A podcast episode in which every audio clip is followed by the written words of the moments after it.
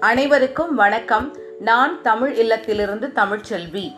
இன்றைய வாசிப்பு திருக்குறள் தினம் ஒரு அதிகாரம். இன்று அதிகாரம் எண் ஐம்பத்தி ஒன்பது ஒற்றாடல். குறள் எண் ஐநூற்று எண்பத்தி ஒன்று. ஒற்றும் உரை சான்ற நூலும் இவை இரண்டும் தெற்று என்க மன்னவன் கண்.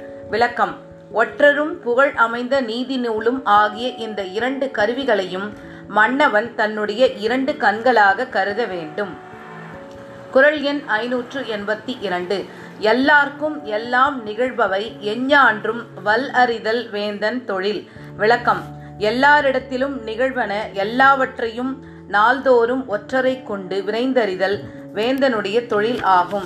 குறள் எண் ஐநூற்று எண்பத்தி மூன்று. ஒற்றினால் ஒற்றி பொருள் தெரியா மன்னவன் கொற்றம் கொல கிடந்தது இல். விளக்கம். ஒற்றரால் நாட்டு நிகழ்ச்சிகளை அறிந்து அவற்றின் பயனை ஆராய்ந்து உணராத மன்னவன் வெற்றி பெறத்தக்க வழி வேறு இல்லை. குறள் எண் ஐநூற்று எண்பத்தி நான்கு. வினை செய்வார் தம் சுற்றம் வேண்டாதார் என்று ஆங்கு அனைவரையும் ஆராய்வது ஒற்று. விளக்கம். ஒற்றர் வேலை செய்பவர் சுற்றத்தார் பகைவர் என்று சொல்லப்பட்ட அனைவரையும் சொல் செயல்களால் ஆராய்பவனே ஒற்றனாவான். குறள் எண் ஐநூற்று எண்பத்தி ஐந்து. கடா ஆ உருவோடு கண் அஞ்சாது யாண்டும் உகா அமை வல்லதே ஒற்று. விளக்கம். சந்தேகப்படாத மாற்று உருவுடன் பார்த்தவர்களுக்கு அஞ்சாமல் அறிந்ததை யாருக்கும் வெளிப்படுத்தாமல் இருக்க வல்லவனே ஒற்றன் ஆவான். குரல் எண் ஐநூற்று எண்பத்தி ஆறு.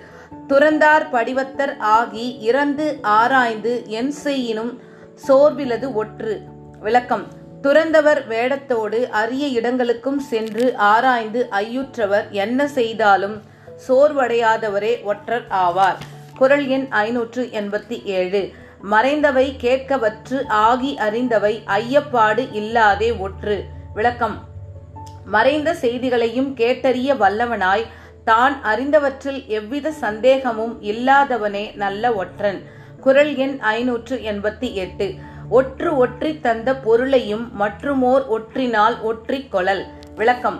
ஓர் ஒற்றன் அறிந்து வந்து சொன்ன செய்தியையும் மற்றோர் ஒற்றனால் கேட்டு வரச் செய்து ஒப்புமை கண்ட பின் உண்மையை அறிதல் வேண்டும்.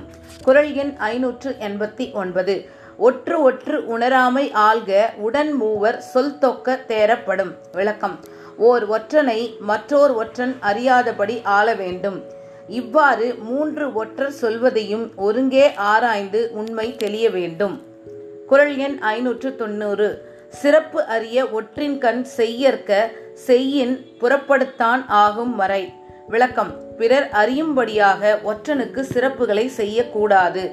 அவ்வாறு செய்தால் மறைபொருளை தானே வெளிப்படுத்தியவன் ஆவான்.